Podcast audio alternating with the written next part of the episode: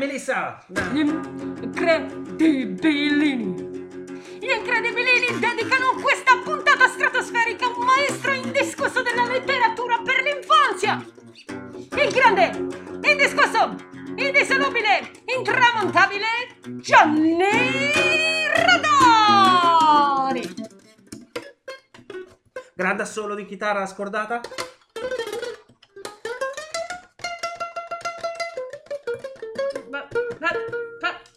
Ok, basta, grazie. grazie. Dovrei- Eh, Il gong, il gong.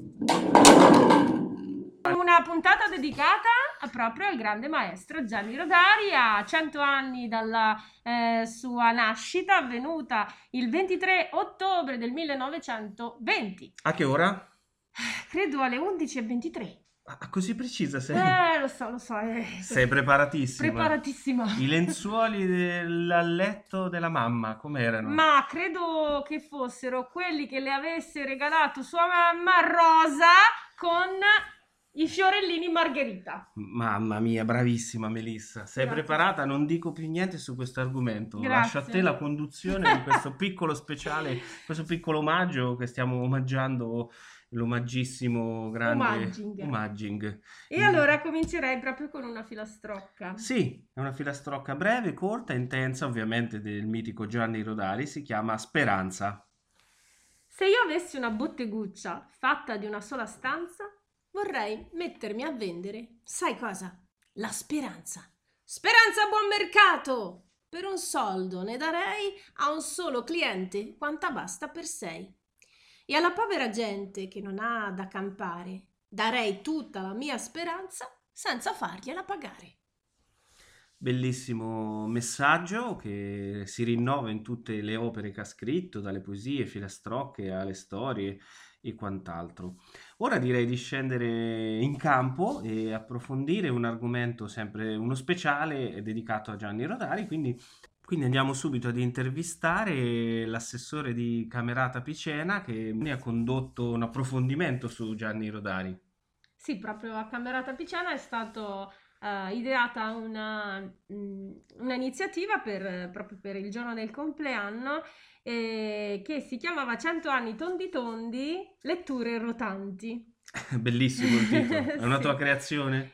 Eh no, devo ringraziare Lucia Didimi che oltre alla penna e alla grafica ha messo anche questa, questa idea. La nostra idea era quella di festeggiare Gianni Rodari in piazza con una serie di eh, letture in cui gruppi dei ragazzi della scuola mh, secondaria di primo grado, quindi della prima media, le- leggessero a gruppi di bambini della primaria e dell'infanzia eh, distanziati, quindi con tutte le norme anti-Covid.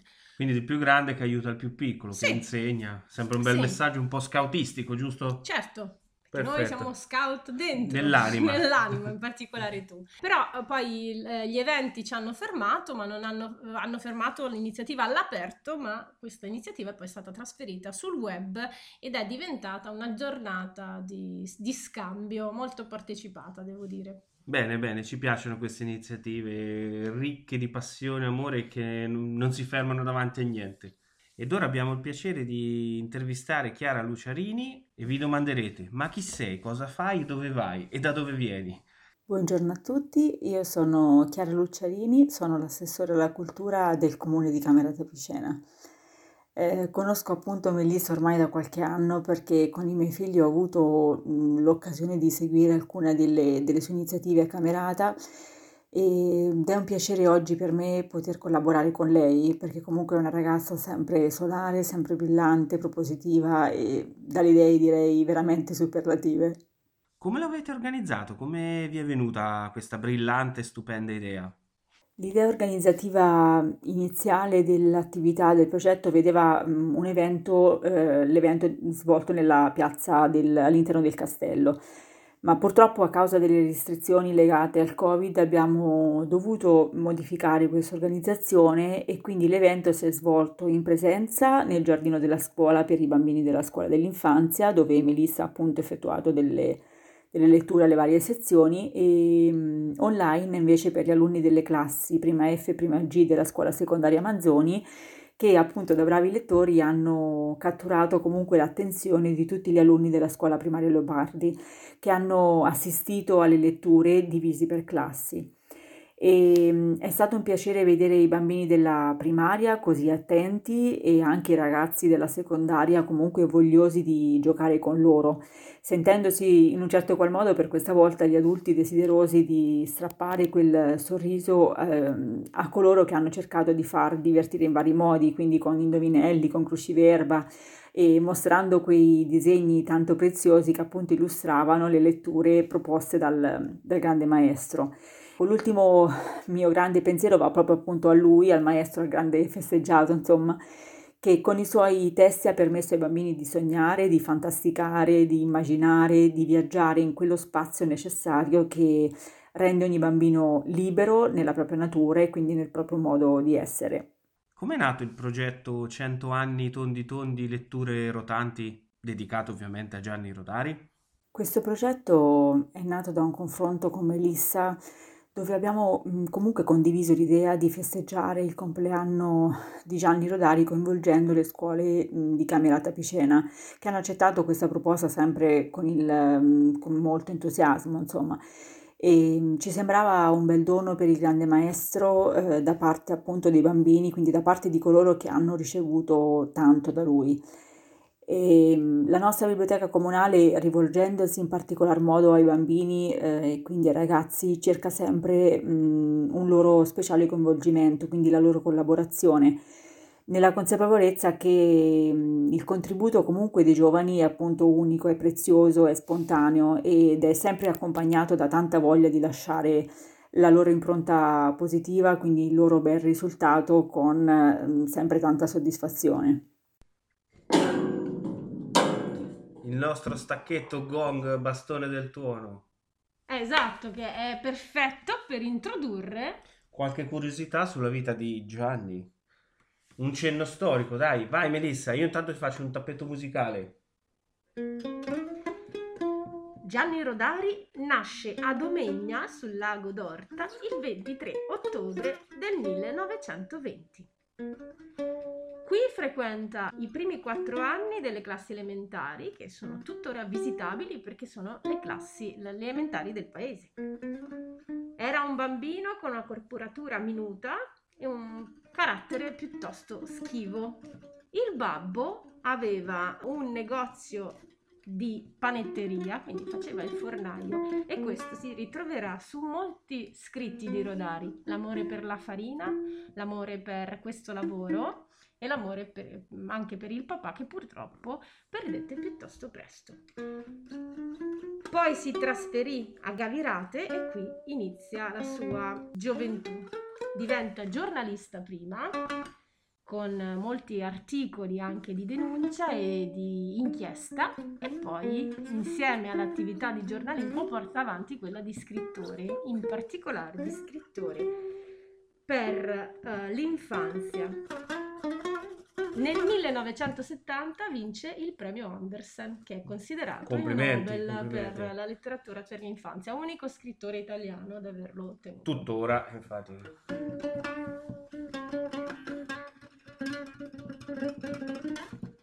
Un omaggio musicale così non credo l'abbia mai avuto. Speriamo.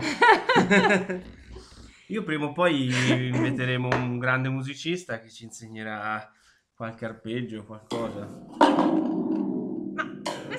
un segnale del nostro computer, è arrivato un contributo. Sì, che contributo è? Non lo so, guardiamo. Clic, clic, clic, clic, clic, clic, ah, due insegnanti della scuola secondaria di primo grado dell'istituto comprensivo Matteo Ricci di Polverigi, che so, però sono insegnanti alla scuola di Camerata Picena e sono appunto grazie a Montecalvo e Federica Roserpa. Vai, loading.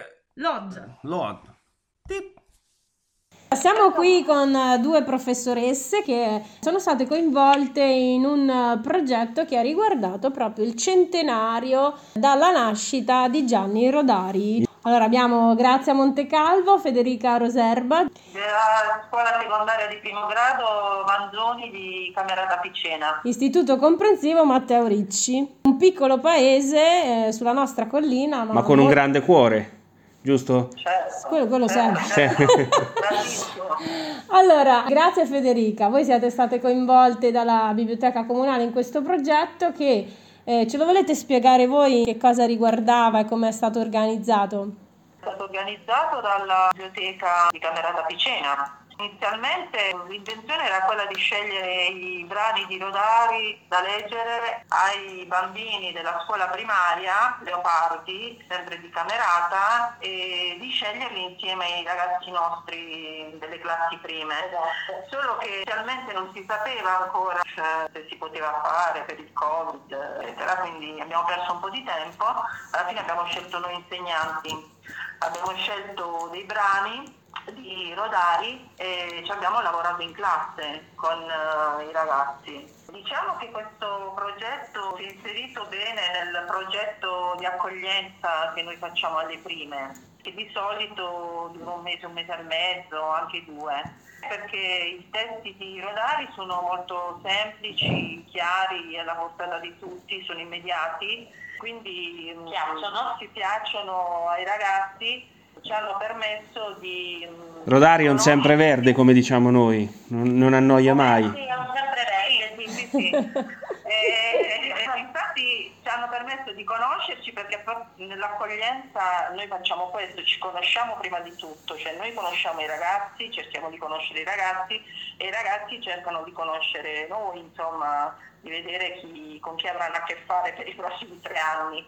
E poi di stabilire il metodo didattico che ogni insegnante usa e quindi le routine. E quindi eh, Radari ci è servito proprio ci è servito in questo. Abbiamo prima di tutto letto i brani e abbiamo cercato di, di- di comprenderli no, attraverso domande stimolando interazione con eh, anche con il testo cercando di interagire con il testo Mi viene subito una domanda, ma i ragazzi lo conoscevano già Rodari? Sì, sì, anche perché alle- alla primaria secondo me lo fanno, cioè presente nei testi della primaria, un po' più difficile nelle antologie della scuola media. Mi vengono in mente tante domande, no? Volevo capire da voi come li avete scelti e perché avete scelto quei testi proprio. E che cosa vi hanno suggerito e che cosa vi hanno stimolato. Io personalmente, per esempio, ho scelto dei testi che potessero parlare di qualcosa che di attinente alla situazione attuale, quindi testi che parlassero di speranza,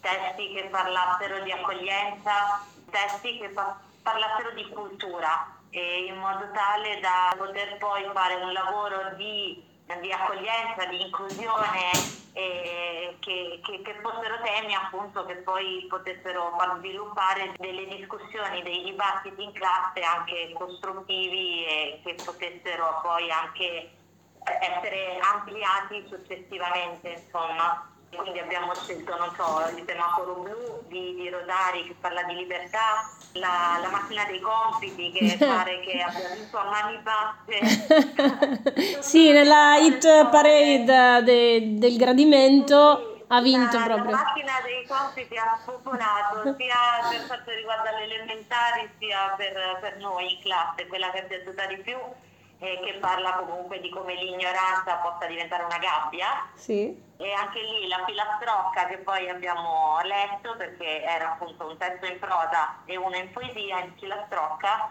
quella che ha vinto è il giro tondo dei bambini del mondo, per cui alla fine per quanto possano essere piccoli i ragazzi con cui abbiamo a che fare, gira che si rigira Rodari riesce sempre a toccare corde profonde in una maniera molto semplice, quindi anche appunto le vincitrici della, della prosa e della poesia rispecchiano comunque cioè, temi importanti che i, i bambini delle elementari e i ragazzini delle medie in qualche modo hanno colto, lui è riuscito a farli cogliere. Quindi secondo me è un buon, un buon punto di partenza per fare altre cose belle. Cioè, sì, Sì, volevo sapere adesso se ci vuoi canticchiare la filastrocca. Canti- addirittura canticchiare. Eh sì. Recitare no, non ti basta. Andiamo sul canto. Sì, qu- quella intorno al mondo, se ce la fai, è così. Ah, è il girotondo dei bambini del mondo. No, non me lo ricordo. Mi posso prendere il tuo telefono, ma te la leggo. Va bene, dai, mi va bene uguale. Filastrocca per tutti i bambini. per gli italiani e per gli abissini, per i russi e per gli inglesi, gli americani e i francesi, per quelli neri come il carbone, per quelli rossi come il mattone, per quelli gialli che stanno in Cina, dove è sera se qui è mattina, per quelli che stanno in mezzo ai ghiacci e dormono dentro un sacco di stracci, per quelli che stanno nella foresta dove le scimmie fanno sempre festa, per quelli che stanno di qua o di là, in campagna o in città, per i bambini di tutto il mondo che fanno un grande giro tondo con le mani nelle mani sui paralleli e sui meridiani. Beh, una bella umanità, no? Grazie Molto. Federica. Attualissima, direi. Direi che eh, di Rodari possiamo dire che a parte alcuni anacronismi di cui parlavamo anche l'altra volta, eh, del tipo, che ne so, quando tratta delle classi dei treni che non esistono più o magari traccia alcune figure che al- ancora non si ritrovano, le tematiche sono sempre attualissime. Poi avete coinvolto anche l'insegnante di arte, e- No. giusto? No. No, allora, Avete fatto tutto da sole? Perché gli insegnanti di arte eh, gliel'abbiamo proposto, però siccome era appena arrivata a Sola, eh, era fresca di supplenza e quindi c'era da fare i test inglese e non, non poteva. Ah, però hanno fatto dei bellissimi disegni, io li ho visti. Eh, perché io mh, li ho fatti lavorare sulla visualizzazione della storia. Ah, Cioè, dopo che abbiamo letto e compreso e ci siamo conosciuti leggendo la storia, ho detto adesso chiudete gli occhi, provate ad immaginare, no, entrando, no, per esempio per la, eh, la lettura, la storia di Alice Cascherina, provate a immaginare no, di cascare nel- nell'ingranaggio dell'orologio, che cosa vedete, che cosa vi circonda, che cosa Ah. state facendo? E dopo eh, magari eh, dopo chiudete tutto e disegnate quello che avete pensato, cioè impostata così che avete visto. Quindi questo è stato molto interessante perché comunque ha aiutato i ragazzi proprio a, a propria, ecco, scusate il gioco di parole, però a fare, a fare proprio la storia. Questo lavoro che voi avete fatto si sarebbe potuto fare con qualsiasi autore, no? Perché è un pretesto per un'accoglienza che attraversa diversi stili e fa fare ai ragazzi sia un viaggio dentro se stessi, ma anche un viaggio nella conoscenza della classe e con gli insegnanti. Ma secondo voi Rodari aveva qualche punto in più rispetto a questo lavoro o era un autore in mezzo agli altri? Rispetto agli altri è che riprende quadri di vita quotidiana, usa delle immagini per arrivare ai ragazzi, cioè usa delle immagini particolari per arrivare ai- ragazzi. È immediato per loro, è Sì. immediata comprensione. è più immediato, però poi usa anche termini tipo appottimo oppure fatto degli asini che mh, la famiglia era ricca se possedeva un asino, no? usa queste, queste immagini per cui ti riportano proprio al mondo che viveva lui in quel periodo. È anche più facile diciamo far comprendere queste, quest'epoca diversa anche che viveva Certo, lui ai certo. ragazzi, perché ne parla proprio in maniera semplice.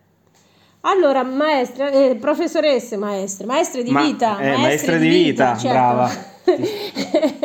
Professoresse, che cosa vi rimarrà dentro di questa esperienza? Posso dire che mi è rimasto dentro è stato il coinvolgimento dei ragazzi, nel senso che eh, gli è piaciuto, eh, gli è piaciuto, eh, si sono impegnati, eh, chi non se la sentiva di leggere, di approcciarsi ad una lettura espressiva non si è tirato indietro nel disegnare, si sono organizzati, sono stati divisi in gruppi per cui hanno dovuto scegliere insieme i disegni da fare, cosa c'era da raccontare e dove non arrivava uno veniva aiutato da un altro, quindi anche per, eh, per disegni non completati si sono dati una mano, quindi è stata un'esperienza piacevole vederli anche appunto collaborare ragazzini che sì, si conoscono perché venivano da una scuola elementare comunque piccolina, di, piccolo- di una piccola realtà, per cui comunque si conoscono ma facevano comunque parte di due sezioni diverse, per cui comunque ti trovi metà della classe che non ha mai lavorato con l'altra metà.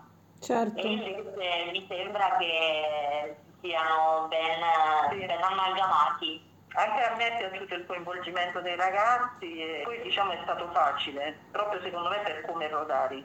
Quello che ho pensato di, che farò è di utilizzare anche le filastrocche, eh, per esempio in grammatica, nello studio della lingua, perché comunque è molto narrativo, ci si può arrivare in tanti modi. Assolutamente. E, ehm, noi per esempio abbiamo letto la, la filastrocca delle parole, i ragazzi si sono chiesti certi termini che volevano dire, ehm, il fatto che ci sono parole per gli amici, appunto le parole bisbetiche, eh, quindi sarà interessante, ecco, adesso mi devo organizzare un attimo, devo capire cosa fare. Allora, professoresse, noi vi ringraziamo, ringraziamo grazie a Montecalvo Federica Roserba per aver onorato Rodari nel suo centenario con un'iniziativa che ehm, credo che lui avrebbe apprezzato sicuramente perché amava il dialogo con i giovani e anche mettere eh, le parole a servizio di una crescita personale. Eh, quindi penso che insomma l'avete sicuramente festeggiato nel migliore dei modi. Quindi vi ringraziamo. E, eh, noi ringraziamo voi. E, e vi salutiamo, ring- ringraziamo anche insomma, la, la, scuola, appunto, la scuola Manzoni di Camerata Picena, facente parte dell'Istituto Comprensivo Matteo Ricci di Polverigi. Grazie. Grazie. A presto. A presto. Un altro contributo? No, questa volta abbiamo qui la grandissima Melissa, interprete di Gianni Rodari ad alti livelli. Speriamo di, che non ci deluderai. Queste anche... premesse mi spaventano Lo so, sempre un po'. Lo faccio apposta Grazie. per creare tensione. No pressure, no pressure. La Bora e il ragioniere, scritto, diretto, interpretato, musicato, ballato da Gianni Rodari. È facile incontrare a Trieste, negli uffici delle compagnie di navigazione, certi signori piccoli e secchi che passano la vita a incolonnare cifre e a tenere in ordine la corrispondenza con Nuova York, Sydney, Liverpool, Odessa, Singapore. Gli si può rivolgere la parola in cinque o sei lingue a scelta: l'italiano, il tedesco, l'inglese, lo sloveno, il croato, l'ungherese e loro saltano da una lingua all'altra con la facilità con cui un uccellino salta da un ramo all'altro del suo stesso albero. Hanno mogli alte, bionde e bellissime, perché a Trieste le donne sono tutte belle. Hanno figli alti e robusti che vanno in palestra, sono campioni di canottaggio, studiano fisica nucleare, eccetera, ma loro sono piccoli e secchi. Chissà perché. Chissà poi se sono proprio tutti piccoli e secchi. Forse li pensiamo così perché ci ricordiamo del ragionier Francesco Giuseppe Franza, il famoso ragionier Franza, che la bora, quando soffiava più forte, se lo portava via. La bora, quel gran vento di Trieste più impetuoso e veloce di un treno rapido in piena corsa. E Francesco Giuseppe, eh, a proposito, non l'avevano mica chiamato così in onore del vecchio imperatore d'Austria, eh, ma perché aveva un nonno che si chiamava Francesco e un altro che si chiamava Giuseppe. Dunque, questo signore, quando era un bambino e andava a scuola, pesava sì e no quanto un gatto. Nei giorni di Bora, prima di mandarlo in giro nel vasto mondo, la mamma gli faceva mille raccomandazioni e gli metteva un mattone nella cartella perché il vento non se lo portasse via chissà dove. Una mattina del 1915 lo scolaro più leggero di Trieste se ne andava per l'appunto a scuola a carico di libri e di mattoni quando un gendarme austriaco gli puntò addosso un dito minaccioso accusandolo di manifestazione sovversiva. Francesco Giuseppe aveva indosso un cappotto verde, una sciarpa rossa e un berretto di lana bianca e se ne andava per la strada tutto solo come una bandierina italiana scappata da un cassetto per turbare l'ordine pubblico dell'impero austro-ungarico. Francesco Giuseppe portava già allora gli occhiali perché era un po' miope, ma il dito di un gendarme sapeva distinguerlo tra migliaia di dita. Per lo spavento mollò a un tratto la cartella. Se un pallone aerostatico avesse mollato tutto in una volta gli ormeggi e la zavorra non si sarebbe sollevato più rapidamente. Privo dei prudenti contrappesi materni, Francesco Giuseppe si staccò dal suolo e la bora lo soffiò in alto come una piuma. Un istante dopo la piccola bandiera italiana sventolava aggrappata alla cima di un lampione. Scendi! gridava l'imperatore austro-ungarico. Non passo! Esclamava Francesco Giuseppe. Non poteva. È difficile arrampicarsi in salita, ma arrampicarsi in discesa col vento contrario può essere anche più difficile. Una piccola folla si raccolse ben presto nelle vicinanze e molti buoni triestini fingevano allegramente di sgridare il perturbatore della quiete. Monellaccio, obbedisci alla signora guardia. Eh, i ragazzi d'oggi non hanno più rispetto per le autorità. Il gendarme si allontanò in cerca di rinforzi. Un salumiere uscì dalla sua bottega con una scala. Un facchino del porto salì a prendere Francesco Giuseppe e lo portò giù di peso. Il ragazzo raccattò la cartella e corse via, accompagnato da applausi e risate.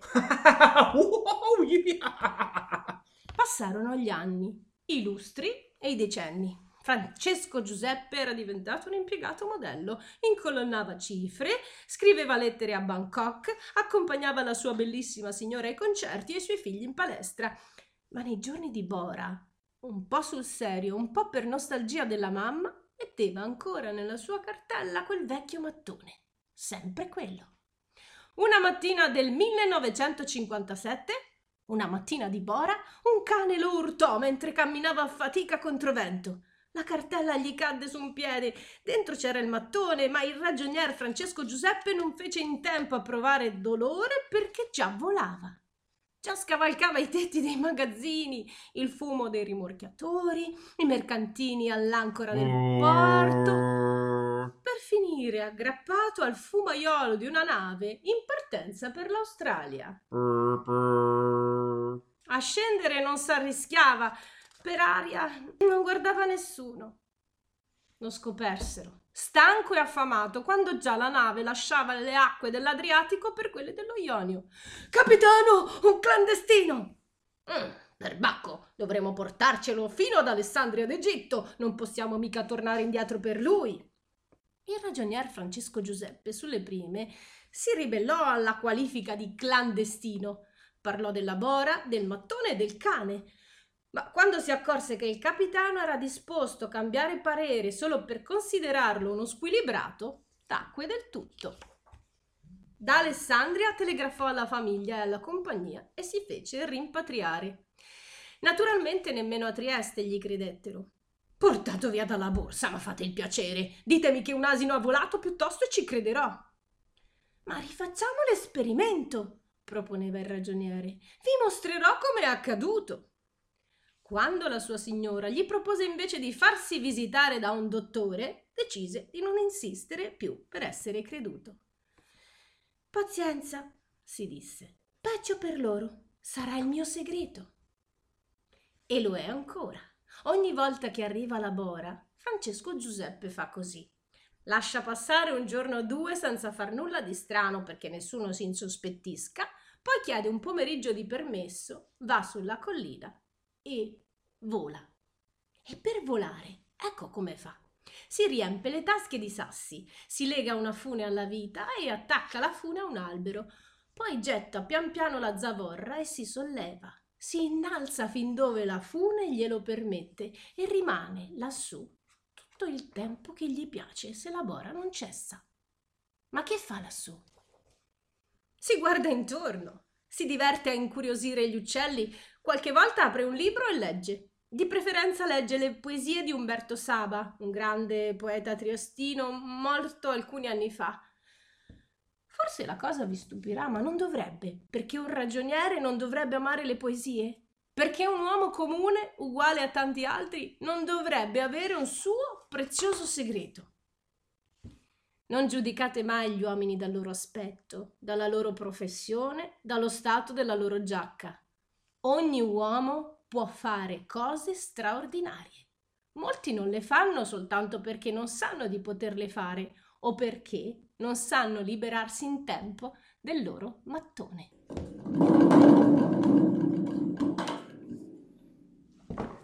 È come una nave che sta arrivando al porto, noi stiamo arrivando alla conclusione della nostra bellissima trasmissione, Sì. non lo diciamo noi, ma ce lo diciamo. De- devo dire che questo centenario mi ha fatto scoprire storie di, di Rodari che ancora non conoscevo. Una bibliografia lunghissima, Basta. vastissima per tutti i gusti e soprattutto per tutte le età, proprio trasversale direi. E allora noi vi salutiamo, vi diamo appuntamento al prossimo podcast, vi ringraziamo tanto di essere stati con noi e speriamo che questa trasmissione arrivi là nell'etere dove anche l'orecchio di Gianni Rodari Ci stia, ci possa- sti, sti, ci stia, Ci stia, grazie, aiutami, aiutami, ti possa prego. coglierlo, ma avendo lui un orecchio acerbo, come quello dei bambini, sicuramente capterà il nostro segnale. Ciao, Ciao, Gianni. Gianni Rodari, Ciao, Gianni. ciao, ciao a tutti e grazie.